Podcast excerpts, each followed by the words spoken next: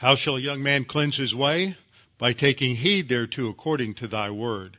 Thy word have I hid in my heart that I might not sin against thee. Thy word is a lamp unto my feet and a light unto my path. Jesus prayed to the Father, sanctify them in truth. Thy word is truth. For the grass withers and the flower fades, but the word of our God shall stand forever. Before we get started in our lesson, we need to make sure that we are in right relationship to God. That is usually referred to by the term fellowship. Sometimes we talk about being in fellowship, but actually the scriptures talk about enjoying fellowship. Fellowship being a state of relationship with God. When we sin, that relationship is uh, is broken. Our eternal relationship is not just our temporal relationship, our moment by moment rapport with God. And so we are to confess our sins, 1 John 1 9 says, and God is faithful and just to forgive us our sins and to cleanse us from all unrighteousness. Therefore, we always begin with a few moments of silent prayer. This gives each individual the chance to make sure that they are ready to study the Word, uh, walking by the Spirit, walking in the light, uh, these are various commands that Scripture uh, has for us because it is ultimately God, the Holy Spirit, who enables us to understand His Word, stores the doctrines from Scripture in our soul, and enables us to walk the Christian life. So we'll begin with a few moments of silent prayer, then I will open in prayer. Let's pray.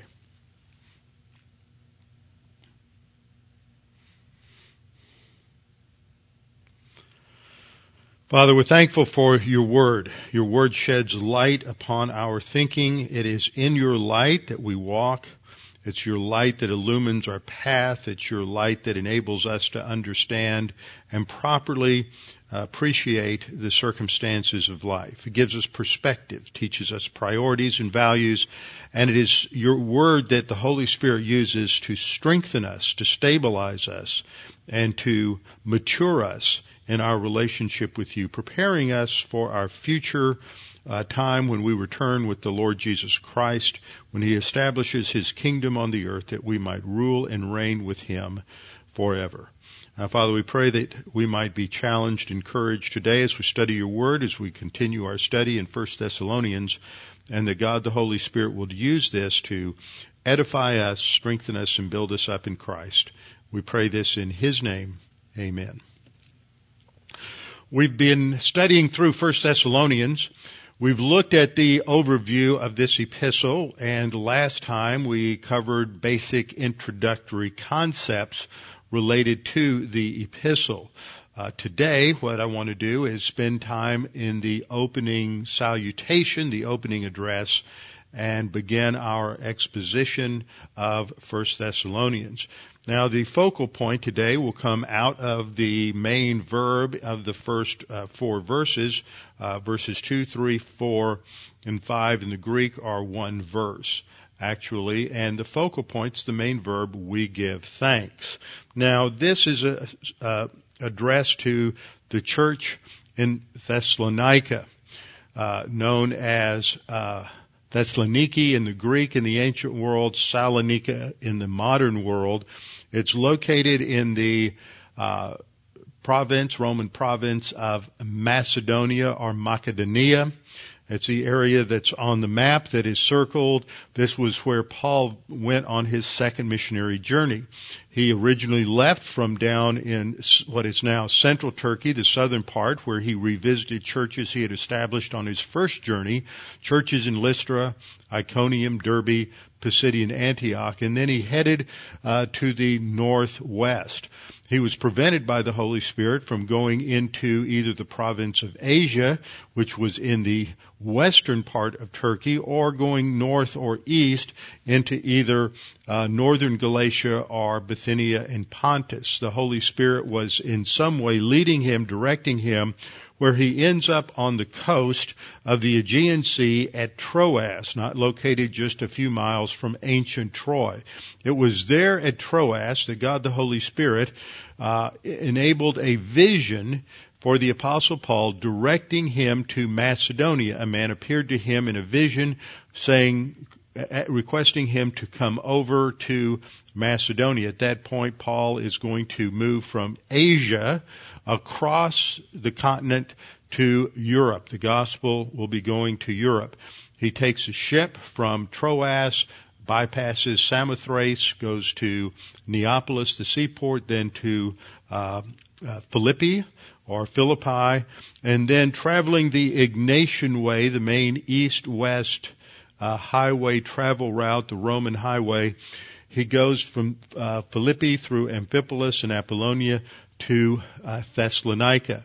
He has to leave Thessalonica after a few months. Scholars, as I pointed out, debate the length of that time. Some will go as as far as to say it was only there for those three Sabbaths mentioned in first uh, are mentioned in Acts chapter 17. Others believe that he was there for as perhaps as long as five or six months.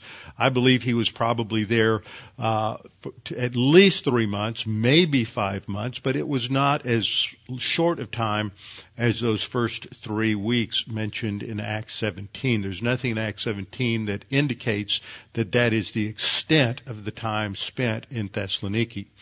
And so he uh, from there, he had to leave because of persecution, opposition, and he headed to Varia, or Berea as it's pronounced in English, but at Varia, again, he meets in a, a synagogue with the Jews. From Varia, he goes to Athens and then to Corinth. By the time he gets to Corinth, he's left Timothy and, and Silas behind, and they have returned to uh, Thessalonica in order to check out uh, how the believers there are doing, and then they returned and con- reconnected with Paul in Corinth and gave him a report on the congregation at uh, Thessalonica and brought with them some questions, some issues that had uh, arisen during the time since Paul had been there, and Paul is going to address those in this epistle. So he writes it sometime in the mid to late spring of, of AD 51 from Corinth addressing the, the issues there back in Thessalonica. Now Thessalonica was a major city, as I pointed out, a population of about 200,000, and is the capital of the province of uh, Macedonia. And here is an ancient coin that's been discovered that has a slogan on it, uh, Macedonia uh, Protes, uh, Macedonia first. This shows the prominence of, of Macedonia. Again, we have another map here showing the location of Thessalonica on the Thermaic Gulf, which it was a second major seaport for Greece, the first being Corinth, uh, second was Thessalonica, and the third major seaport on the Aegean was Ephesus on the uh, other side of the of the Aegean. We looked at this chart, which is going to be made available for everybody. This is a chart from the Through the Bible uh, uh, commentary, which is just a basic collection of surveys on each of the books of the New Testament. And they have some good, charge, uh, good charts. It's a good place to start, and we're just going to tweak it a little bit as we go along. Uh, always in Bible study, you start off with your overview of a book.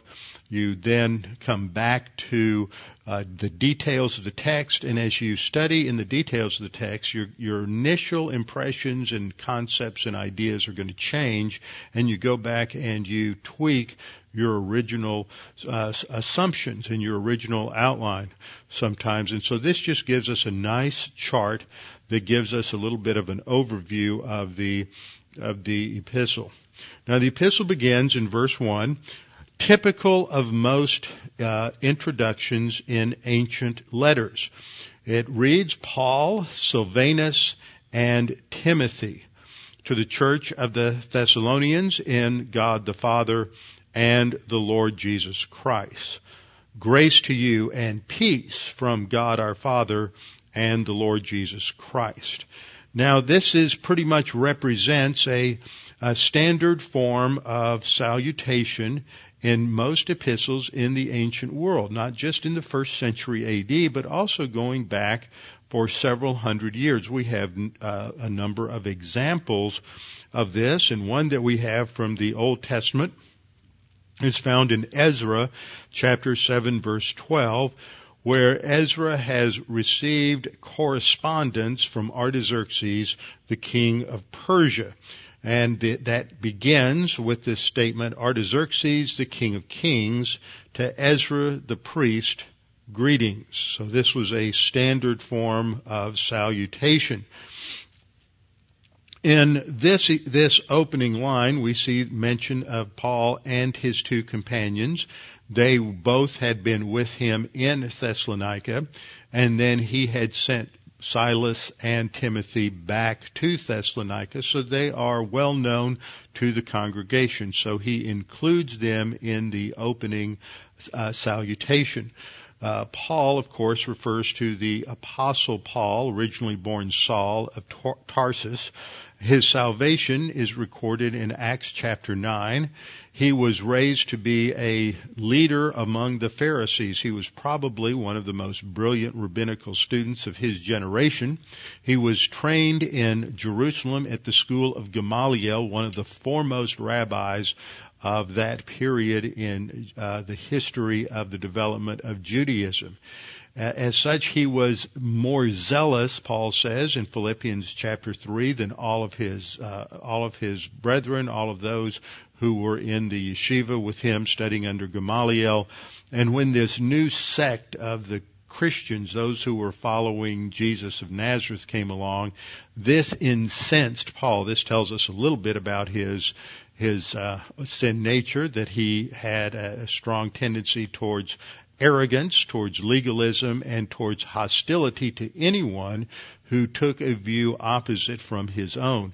And so he began to seek out to persecute uh, Christians. He understood as an unbeliever the threat that Christianity brought to Judaism because in Christianity was the claim that the Messiah had come. This would make, mean that there was a radical shift in God's plan and purposes for Israel. It would indicate that rabbinic theology, especially that of the Pharisees, was completely wrong. And the apostle Paul, or at the time Saul of Tarsus, who had given his life to a study of the doctrines of the of the Pharisees would have to admit that all that he believed, all that he held was completely wrong. He would have gone to Jerusalem when he was uh, 13 around the time of his bar mitzvah to have begun studies there in the law. He may have gone earlier, we're not sure. But now, uh, at least 10 years, maybe 15 years have gone by since then. So he is fully invested in the theology, the belief system of the Pharisees. And he describes himself as a Pharisee of the Pharisees in Philippians chapter 3 verses 3 and 4 as to the law more zealous than anyone else.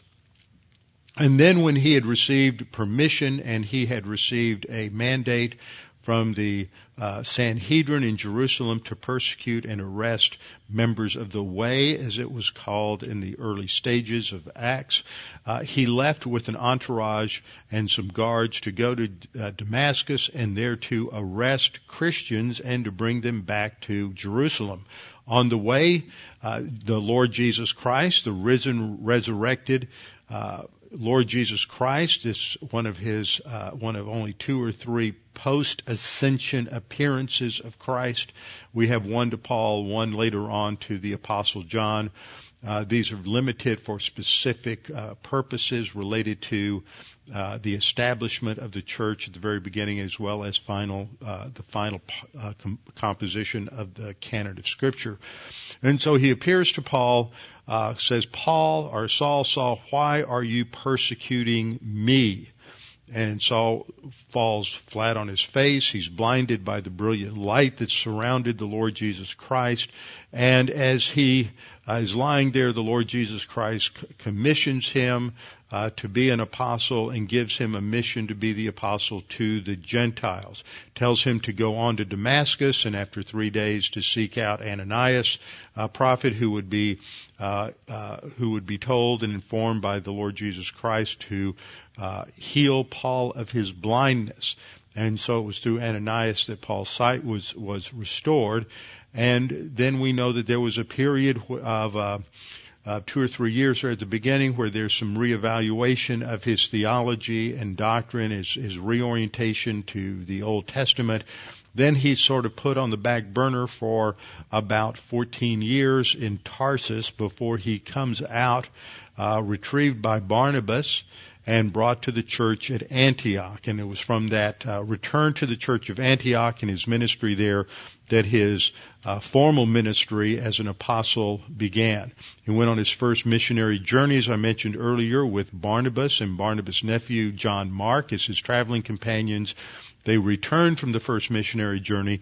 Then, because of the fact that there was such a huge response from the Gentiles on that journey, creating an issue in the early church as to what do we do with all these goy that are now coming into the church. There was a council held in Jer- Jerusalem in order to address the issue of the Gentiles. What is expected of Gentiles? Are they, they, are they required to obey the law? Are they supposed to be kosher? Are they supposed to be observant of the law? All of these questions came up, especially because you had one segment of the uh, Jewish church the Jewish Christian church in Jerusalem. They came from a Pharisaical background like Paul, who believed that circumcision was still required for salvation. This was a important theological issue. That's resolved at what was called the Council uh, in Jerusalem. That's covered in Acts chapter uh, 15. And at that time, they decide that no, circumcision is not required. They understand the principle of grace and salvation. It's faith alone in Christ alone. Then after that first journey, when uh, uh, Paul and uh, Barnabas and Silas is accompanying them uh, they return to the church in Antioch uh, with the message, the the uh, uh, mandate from the uh, Jerusalem Council not to put a burden upon Gentile believers, not to require circumcision, but only to ask of them that they uh, follow certain uh, social regulations that would uh, not hinder fellowship with with observant Jewish believers. When they return to Antioch, Paul and Barnabas are going to set out on a second journey. Barnabas insists upon taking John Mark with him. Paul says no. He's adamant about it. They uh, separate at that point, friendly. They, there's never any hostility there. Barnabas takes John Mark with him and goes uh, back to Cyprus in order to uh, establish the churches there and check on the ones that had already established and establish new churches there. And Paul selects Silas uh, who has a Latin form of, his name, Silvanus. He selects Silas, Silas being the Lat, uh, or excuse me, the Aramaic form of his name, selects Silas to be his traveling companion. And so he and Silas leave and they head for uh, the churches he visited in southern Galatia initially with Lystra, Iconium, and Derbe, and it is there that he finds Timothy, who now has uh, grown as a believer, has a solid reputation among the, uh, the Christians in the community as well as in the Jewish community, and so Paul has him uh, circumcised because he was from a Jewish mother, Gentile father, but he had not been circumcised, and so that was a an area of tension with the church there. And so then they headed out on their journey. So that informs us as to who these three people are at the beginning of this epistle. Paul, the apostle, and then two associates, his, his entourage, men he is training to be leaders in local churches, to teach the word, to evangelize. Silas and Timothy will hear much more of both of them. Silas, Silvanus, is also known to us as the one who wrote, the scribe who wrote uh, Peter's first epistle.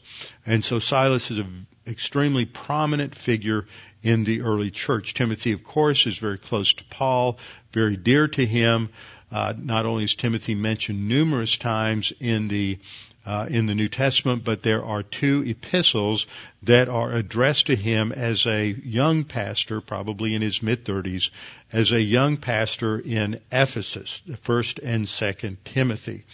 So we have the opening greeting indicating the authors of the epistle, Paul, Silvanus or Silas, and Timothy. Then we have the mention of those to whom uh, the epistle is addressed. And it is addressed to the church, the ecclesia, the church of the Thessalonians in God the Father and the Lord Jesus Christ. Now the phraseology that we have here uh, indicates uh, two things: the the deity uh, and the focus on God the Father, and the designation of the first person of the Trinity as the Father brings with it uh, certain uh, concepts. God the Father, He's the one, uh, first person of the Trinity, the one who is ultimately in authority within the Trinity. There is an authority structure. It's not based on any idea of superiority between the members of the Trinity. The Father, the Son, and the Holy Spirit are equal in deity. None is superior to the other. They are equally omniscient, omnipotent, and omnipresent. They are equally sovereign, righteous, holy, and love. Uh, they are all equally immutable, and they are all uh, ver- veracious or true.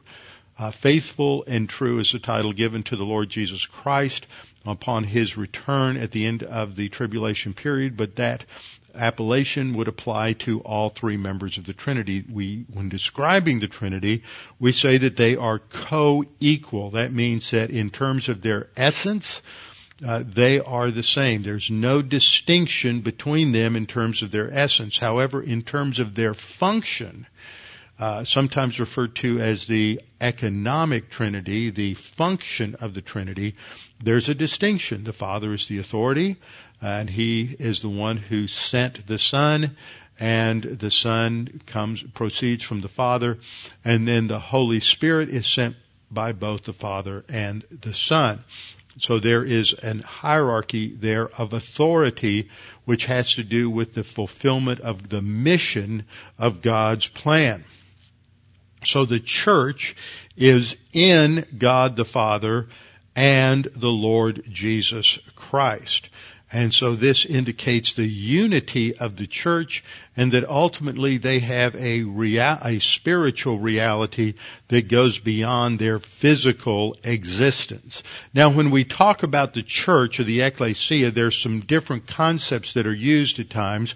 There's the term universal church, which refers to all, everyone who is a believer in the Lord Jesus Christ Everyone who has been regenerate, everyone who has been justified throughout all of the ages, from the day of Pentecost in AD 30 all the way up through the rapture of the church, these are all members of the universal church. We are all members of the body of Christ, and that is an invisible organism of the, of the body of Christ.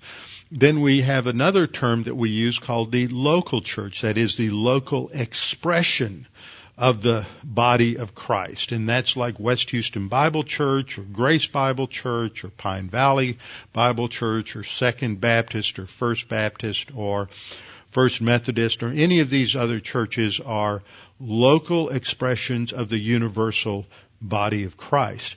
Now, another term that we use is the uh, sometimes you have the term the visible church, which would be the local church, and the invisible church, which is the universal church. At other times you have uh, expressions such as the, the local church, which includes uh, those who are genuine believers in the Lord Jesus Christ, and it may include some who are not yet saved. There may be children, there may be relatives, there may be friends, there may be some new people that come to the church that have never heard the gospel before.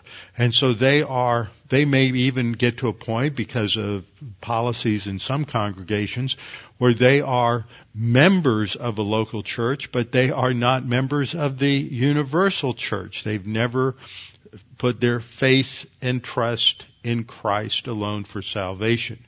So, these are different ways in which we talk about the church. A local church may be comprised of believers and unbelievers. The local church is an expression of the universal body of Christ, but only those members of a local church who are believers in Jesus Christ are also members of the universal church. Salvation is based on a simple concept, faith in, alone in Christ alone. That means that it's faith alone. It's not faith plus baptism, faith plus church membership, faith plus uh, observance of any particular kind of ritual.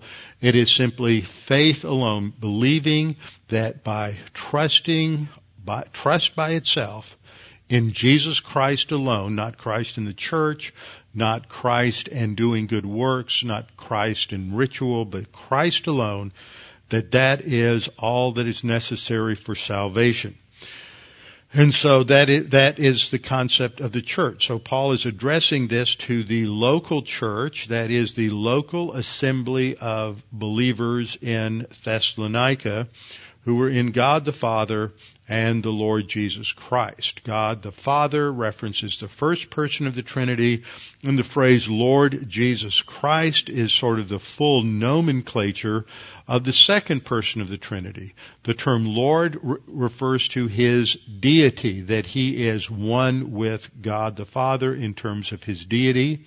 The name Jesus is a Hebrew word, uh, Yeshua, which is a form of Joshua, and it comes from a Hebrew verb, yasha, indicating salvation, to save, to deliver, and so it indi- his name means something. It's not just a, a, not just nomenclature. It's not just a tag. It means something that his mission was to be the savior of his people. The third part of his name, Christ, is from the Latin, I mean, excuse me, the Greek word Christos, from the verb kreo, meaning to anoint. And this is the Greek translation of the Hebrew word Mashiach, which means to also to anoint. Some, it indicates someone who has been anointed or appointed to a particular position. And so you have this phrase Mashiach or Masha to, to anoint uh, applied to people such as Lucifer, the cherub, the anointed cherub who covers in Ezekiel chapter 28, a title for uh, Lucifer before his fall. You also have have it applied to Cyrus in the Old Testament because God had appointed him to a mission to release the Jews from captivity and allow them to return back to the land that God had given them. And this occurred in 538 uh, BC. So these two names indicate that, that the identity of a local church, the identity of West Houston Bible Church, the identity of the believers here is that we are in God the Father and Jesus Christ and the Lord Jesus Christ. Then we come to the salutation part of this uh, uh, of, the opening, and this shows how the Apostle Paul has taken a standard cultural form of address and it has been transformed just a little bit in order to represent a doctrinal or theological truth. Rather than uh, following the normal custom of, of uh, a Greek greeting, which would be the word chairein uh, from uh, uh, uh um, charis, meaning grace, and the verb, the infinitive form chairein would mean greetings. He replaces it with the simple noun form charis, grace. And then he adds to that uh, a typical Jewish greeting, peace, which in Hebrew would be shalom, peace or wellness or wholeness. It takes on a distinctively theological, uh, theological sense in that we must first be recipients of God's grace before we can experience peace with God. We must first accept God's gracious gift of salvation and only after we have been regenerate, regenerated, only after we've been justified, uh, do we experience that peace with God. Peace with God relates to two aspects, as we've studied many times. One is reconciliation, and the other is our ongoing fellowship with God. So we have this, these two elements brought together in a sophisticated way by the apostle Paul where he embeds a reminder in the very salutation of these epistles uh, to his audience indicating uh, that God's grace and peace to them, that it comes from God. That means that it is uh, has its source uh, in God and is then uh, given to us. Grace uh, and peace to you from from God, our Father, and the Lord Jesus Christ. And so this gives us uh, uh, a nuance there. Now, what you should note in your Bibles is that this last phrase, grace to you and peace from God our Father and the Lord Jesus Christ, is omitted in some of the older manuscripts, some of the older manuscripts, and thus in what's referred to as the Nestle Aland or the UBS Greek text, it's not included. However, it is found uh, in the majority text. And that majority text refers to another uh, another form of the Greek Testament that is built on a different assumption of how to handle uh, these uh, differences between some of the ancient manuscripts. And I tend to go with the majority text most of the time, and so I believe that this is a the formal greeting here: grace to you and peace uh, from God our Father and the Lord Jesus Christ. It's that phrase from God our Father and the Lord Jesus Christ that is not found in some of the older manuscripts. Then we come to uh, the next part of the op- opening section, which is the beginning of the uh, of the prayer, and we'll just look at the first uh, three verses of this prayer, verses two, uh, three, and four. Uh, we give thanks to God always for you all, making mention of you in our prayers, remembering without ceasing your work of faith, labor of love, and patience of hope in our Lord Jesus Christ in the sight of our God and Father. I note that it's interesting that uh, this is the third reference to the Lord Jesus Christ and God as in the first person of the Trinity, God as Father. I think that's important to note because perhaps this is something that Paul had to drill home to the Thessalonians in terms of the full deity of Jesus Christ and his relationship to the Father. And then verse 4, knowing, beloved brethren, your election by God. Now we're not going to get into verse two, verses 2 or, I mean, excuse me, verses 3 or 4 in this opening uh, lesson. We're going to focus just on the uh, uh, initial statement uh, by the apostle Paul. He says, we give thanks to God always for you all, making mention of you in our prayers A couple of important doctrines are embedded within this opening statement. One is related to gratitude, which we're going to focus on in this lesson, and the other is related to prayer and the importance and priority of prayer and how we should pray. Anytime we see these opening sections in Paul's epistles where he is giving a prayer or describing what he, how he prays for the congregation, we should take note of that because this gives us an example of the way in which we should pray and the kinds of things we should be praying for. It was also typical in the opening salutation of most, most letters in the ancient world to make some sort of statement regarding thankfulness and thankfulness to, to the gods. We have one example from a third century AD letter uh, it starts off with the greeting Tobias to Apollonius. Greeting. This would be Chairein in the Greek, similar to chairo, but remember, as I said, Paul changes the meaning to emphasize a theological truth. In this illustration, uh, we have the statement, if you are well and if all your affairs and everything else is proceeding according to your will, many thanks to the gods.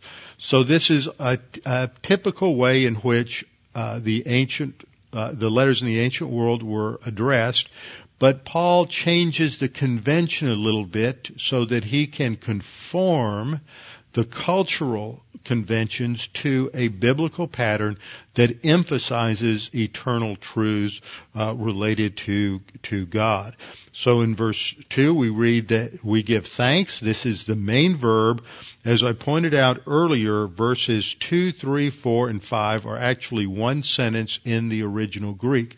But most of this opening section, uh, this, this, opening sentence are composed of dependent clauses, relative clauses, uh, causal clauses, explanatory clauses. The main verb gives us the main cl- independent clause.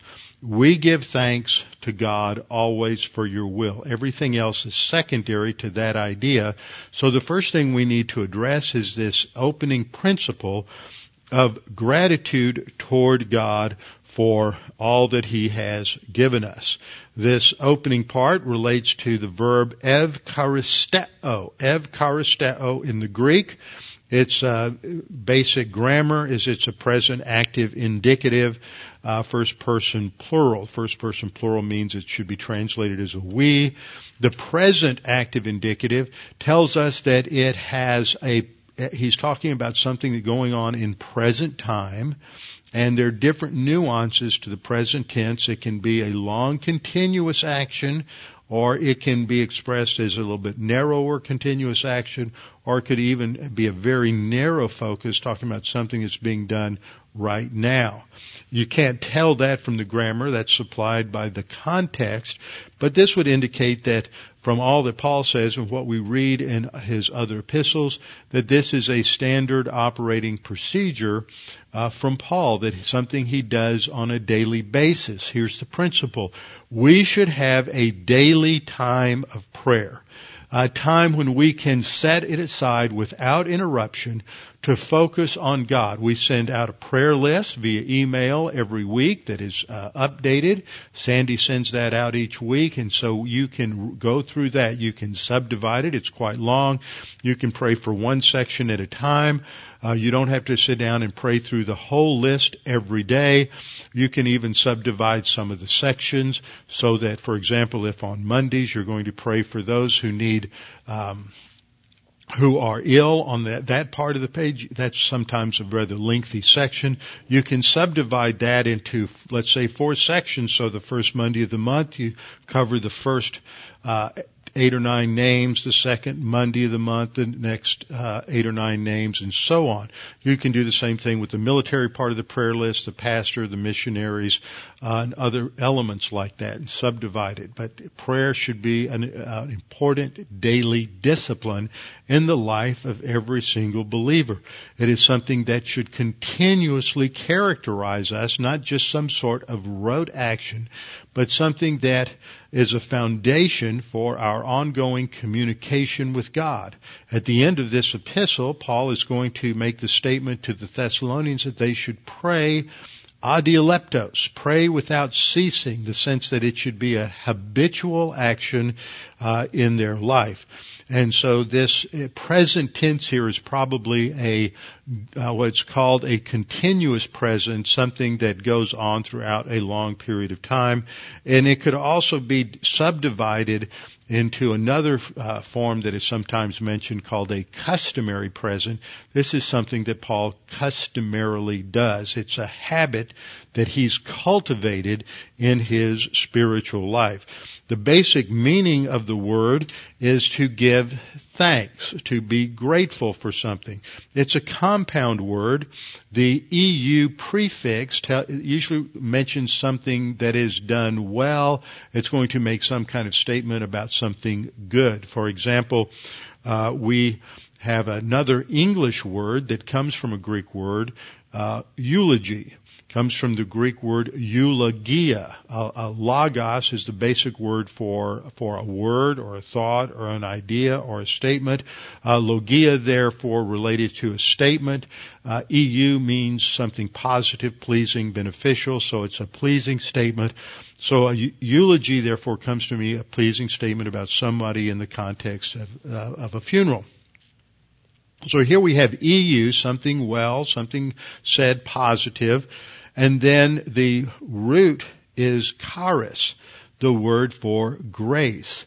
So evkaristeo is a word meaning to be gr- grateful or thankful for something, and it's related to the concept of of grace.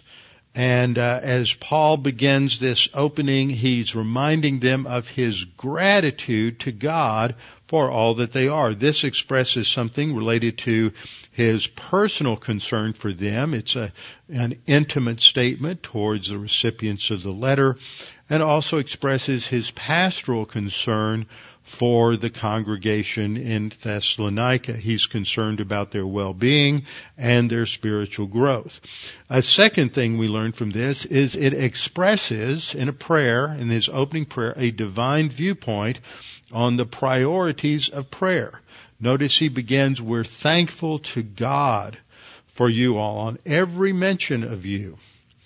Third thing is in, within these prayers, Paul uh, gives us an indication of the kind of priorities we should have in our spiritual life. The things that Paul prays for to be present in our life, the things that he's thankful for. This tells us the kinds of things that we should be focusing on in life. And so it encourages the recipient of the letter to pursue the goals that Paul ha- is praying for in the letter. If somebody comes up to you and says, I'm really praying that you will do well in school, that's sort of a motivation to do well. You know that a lot of people are praying for you to do something, uh, to accomplish something. Uh, it, it encourages you, it strengthens you because you know people are out there supporting you, but it also sort of motivates us to to do well uh, in the pursuit of that area.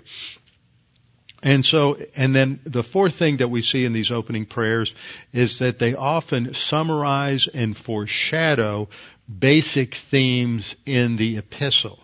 And so when we get into the main part of this, we'll see some of those ideas expressed in this opening prayer.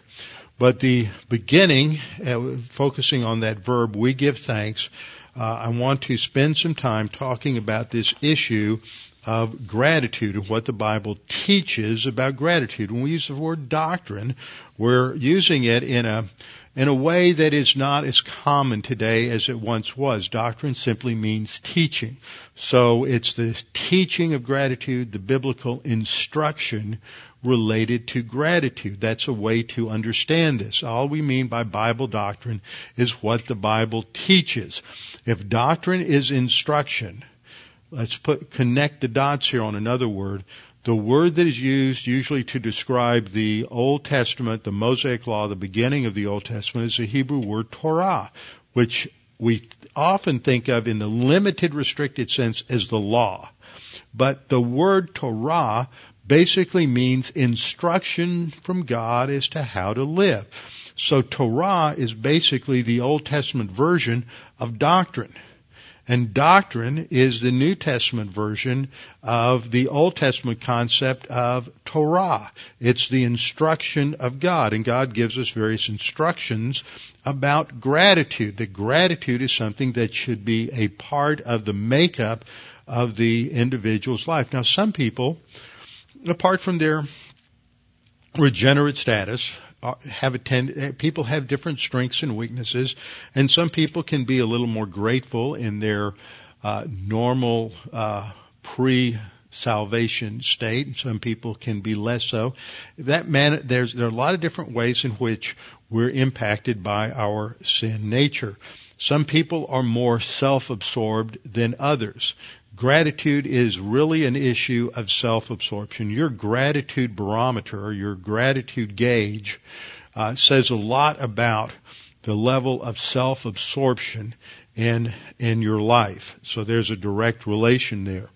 Well, as we get started, I think too, this is a problem that we're seeing more and more in our culture. We are the most narcissistic culture and narcissism is just another way of saying self-absorbed, conceited, uh, focused on your own self-will, and and all you can think about is how something affects you, and something is going to impact you, and something is is uh, impacting your life. And rather than being grateful to people, you're just focused immediately on yourself.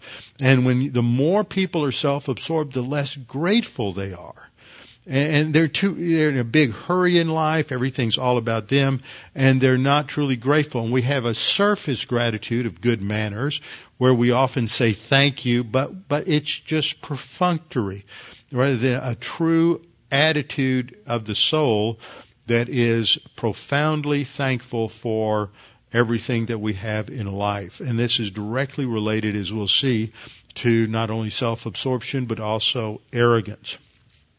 So let's start off by understanding the term. The term gratitude comes from uh, a Latin word, uh, gratitudinem, which means thankfulness and is ultimately based on the Latin word gratus, G-R-A-T-U-S, which means thankful or pleasing. Gratus is a close cognate to the Latin word gratia, which is usually translated uh, grace. And so grace is a is directly related to gratitude the more grace oriented we are, which involves humility, the more we're going to have a capacity for gratitude. Gratitude is related therefore to humility and is directly antithetical to uh, to arrogance. Another thing that comes out of this is related to uh, another cognate of uh, gratia, is it focuses on the idea of praise. And so when we praise God, we are expressing gratitude to Him. That's why we have various uh, forms of the Psalms that are called praise Psalms. And one category of praise Psalms are uh, thanksgiving Psalms. And these express the thankfulness of the writer of the hymn, the writer of the Psalm, toward God. So these ideas all relate. Praise, gratitude, grace, all are part of what we uh, sometimes speak of as simply grace orientation. So there's a direct correlation between your gratitude and your grace orientation. People that are less gracious, less grace oriented, um, are, are, are less grateful.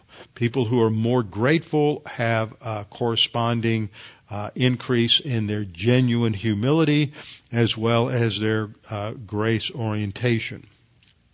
So how do we define gratitude? Gratitude is uh, expressed as appreciation for something someone has done, acknowledgement of what they have done, appreciativeness, gratefulness, recognition of what they've done, and thankfulness. Failure to be grateful is a result of arrogance. It uh, uh, comes out of a self-seeking uh, attitude and self-absorption.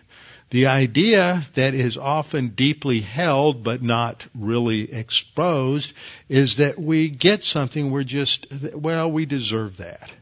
It's an attitude of entitlement. And one of the dangers that we're seeing develop in our culture is the more the government gives and the more we increase government programs of, of welfare, of benevolence, of health care, whatever it may be, the more people are given things without working for them, the more they develop an attitude of entitlement. What this breeds is self-absorption. It increases it rather, doesn't begin it, it increases that self-absorption so that we already have a problem with the sin nature of being self-absorbed and being arrogant. And then this is fed by a federal government welfare machine which instead of truly helping people does just the opposite. It destroys them. Once we reach a critical mass of the population that no longer uh, operates on humility but is functioning on the arrogance of entitlement, then the country will absolutely implode. This will happen in families. You'll see it happen in corporations or companies. You, in any group or social network by social network, I'm not restricting business. Any network of people uh, where you allow an entitlement mentality to develop, it will lead to a an implosion eventually because it just feeds this this uh, carnivorous, arrogant creature in, inside of us. And so entitlement mentality is just the opposite of gratitude. And if you want to destroy a country, develop an entitlement generation. And that is exactly what we have done with these various social programs that have come out of Washington DC. Gratitude uh, is foundational to to health in a society, and gratitude only functions in relation to uh, humility. Romans 1:21 gives us an insight into this that uh, in terms of the general orientation of the majority of human beings they know God exists. His invisible attributes are clearly seen Romans 1:20 but even though Paul says for even though they knew God they did not honor him as God or give thanks. Notice the correlation here between being thankful and recognizing the authority of God in a person's life. If you don't recognize the authority of God, then you're not going to be thankful. And that doesn't mean that we're thankful to God for giving us handouts through the federal government uh, in any way, shape, or form. The Bible do- doesn't uh, support that. In fact, in Second Thessalonians, Paul Paul says, "If you don't work, you don't eat." It's very clear this emphasis on personal responsibility for taking care of oneself. Uh, the Bible is not a supporter of these large, largesse programs uh, that we see coming from federal government. It is a believer in personal, individual charity, but not programmatic charity that is simply a, a form of, of socialism. So in Romans 121, this is connected to uh, religious belief that an ungrateful culture is an atheistic culture. It is an agnostic culture. It is a culture that is that it does not humble itself uh, to God. And the result is that they become futile in their speculations. That means their thinking, their thought systems become all convoluted and they can't accomplish whatever it is that they think they're going to accomplish because they're using wrong tools, wrong uh, methodology. And this goes to a basic heart problem. Heart here stands for the mind because their foolish heart was darkened. It, as a result of the rejection of God, the heart is darkened. They can't think in terms of light and in terms of truth. He goes on to say, professing to be wise, they become fools.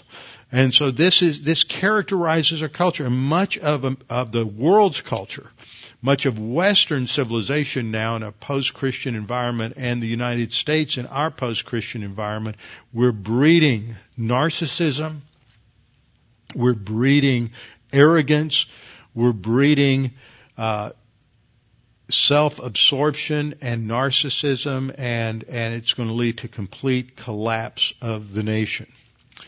Now, the third point that I want to emphasize is that gratitude, therefore, is something that is directly related to grace orientation. Uh, it, it's they they they balance each other. So if you want to be a grateful person, you really have to come to grips with grace. And and some of the uh, things that that um, are very difficult for many people to do is to accept a gift. I know a lot of people who love to help people, but if you can't receive help, if you can't accept help without thinking you have to do something in return. Now, in our culture, we have this idea of good manners, that if somebody does something for us, we have to do something in return. That's not necessarily grace orientation. Grace orientation understands that there are times when uh, we don't do anything for it. It's just a gift and just to accept it. That's humility. If you can't accept a gift, then you're not ever going to make it very far. One of my favorite stories goes back many, many years to a time when uh, George Meisinger, the president of Chafer Seminary, was a seminary student and didn't have two nickels to rub together or two pennies at the time. Penny was worth something back then. And uh, he was in Houston uh, spending his summer at Berachah Church and he was doing his pastoral internship. And Pastor Thieme was going on vacation for a couple of weeks uh, with the family, had them all piled up in the station wagon, ready to take off for Arizona. And uh, George and his wife Sandy were t- going to be house sitting for uh, Pastor Thieme's house for those two weeks. And as uh, Bob went out to the car. He turned around and he came back to George, reaches in his pocket, and George says he pulled out this big round wad of hundred dollar bills. And um, back that was a lot of money back in those days. And people didn't live on credit cards. You didn't go to uh, the gas station and pull up and just swipe your Visa or Mastercard and fill up the tank. They didn't have Visa and Mastercards, and a lot of business was done on a cash basis back then. But anyway, Bob peeled off about $500 bills and gave them to George. And George said, no, no, no, I can't, I can't accept that. I can't accept that. And, and steely eyed Bob Thieme looked at George right in the eye and said, George, if you don't learn how to accept a gift, you will never make it as a pastor. Just a great illustration of the importance of grace orientation. Gratitude, therefore, is related to understanding grace, and your gratitude tells uh, says a lot about your ultimate orientation uh, to grace. As such, therefore, grace orientation and gratitude fits into grace orientation, which is what I call a stress buster. How to handle the problems of life through these 10 spiritual skills or stress busters that I've identified. We'll look at those in a minute. These are skills that, that, basically 10 skills summarize a range of spiritual uh, disciplines that we must cultivate in order to advance in terms of our spiritual maturity. Sometimes they're referred to as problem solving devices because in the sense of a problem. A problem in a military sense is any time we reach a decision point, we have to go with option A or option B. That's a problem. It's like solving a math problem. It's just reaching a solution, not a problem in the sense of a difficulty, but a problem in terms of working through a series of, uh, of thought progressions to reach a decision and move out in a certain direction. So grace orientation is the fourth uh, stress buster or spiritual skill. And it begins by understanding that everything we are and everything we have comes from God. That we deserve nothing and there's nothing about us that impresses God. And to go through life and realize that everything you have is just a gift of God, it really doesn't have anything to do with you. Now you may say, well, I worked hard. I made great grades. I, I achieved. Well, that's great. And, and, and, we're, we're glad that you did. And we encourage you and congratulate you on that. But there are a lot of people who have made really good grades and have not, life has not done thing, have not, has not turned out well for them. They have not had great jobs. They have not had great families. They may have done a lot of right things, but things just didn't work out. So hard work, uh, a lot of talent, a lot of ability is not necessarily the key the, the, to to success. And I'm not diminishing that, but but there are a lot of people who've worked hard, achieved a lot, but things just haven't haven't happened for them. And there are a lot of people who are losers. They haven't studied, they've cheated, they've lied, they've always uh, had success on somebody else's back, and they seem to have done well. Okay, so ultimately, what what if you've done well, it's because God has blessed you. And now sometimes God allows the wicked to prosper, but eventually they will collapse under the weight of their own uh, under the weight of their own judgment. So we have to understand that everything we are and everything we have is a gift from God and to be grateful for every little thing uh, because it comes from God. Now, at this point, I'm going to stop because at this point, I want to go into the stress busters, those spiritual skills. That's going to take some time, so we'll stop here.